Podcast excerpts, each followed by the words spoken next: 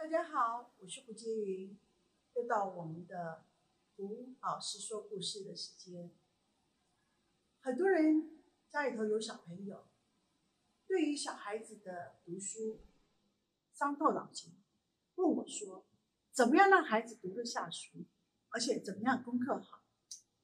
我很想回答一句话：牛牵到哪里都是牛，牵到北京也是牛，牵到台湾也是牛。你他不喝水，你有什么办法？好吧，我们今天来想想看看，有方法让孩子静下来。我三十多岁的时候呢，我正好在学命，我在读书。当时我拜了一个老师，那个老师卖给我一支香四十五块，他告诉我那个香点一点可以催财，那个香点一点可以让我心定下来。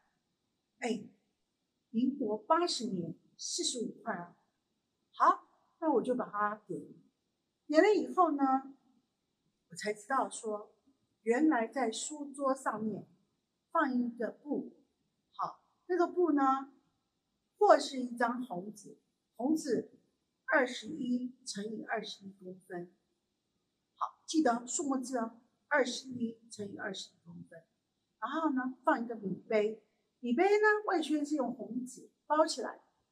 好，晚上的时间或者早上的时间，插一支香，插了那支香以后呢，也不要去许愿，也不要讲什么东西，插完那那支香以后就会走开，等那支香结束。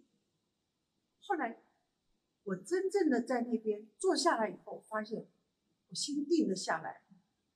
我是三十几岁背书，而且我去读两千多年、三千年多年的读书，有很多人说。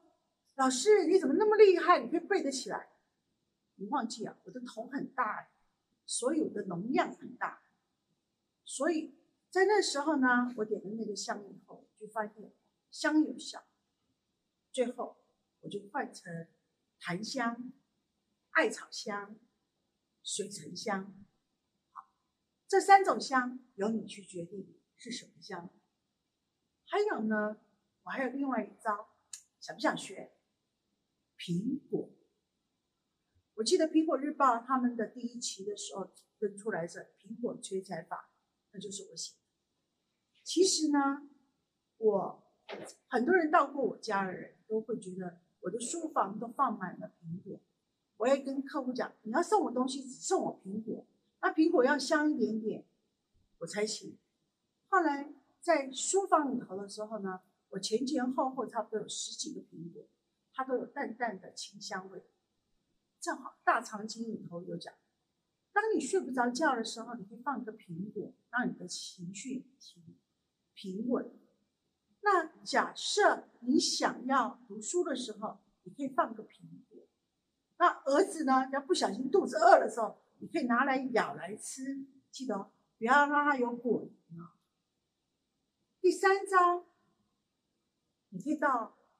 龙山寺地下街去买一只公鸡，好，就像我们的图片上面提供，去买一只公鸡，差不多一千六百多块钱的公鸡，呀，这个栩栩如生，好漂亮。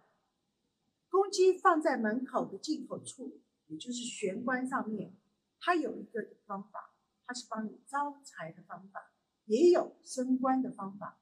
你想要升官用公鸡，假设你想要招财就用母鸡，那。祝大家用这个方法来提升我们家的小宝贝读书的方法。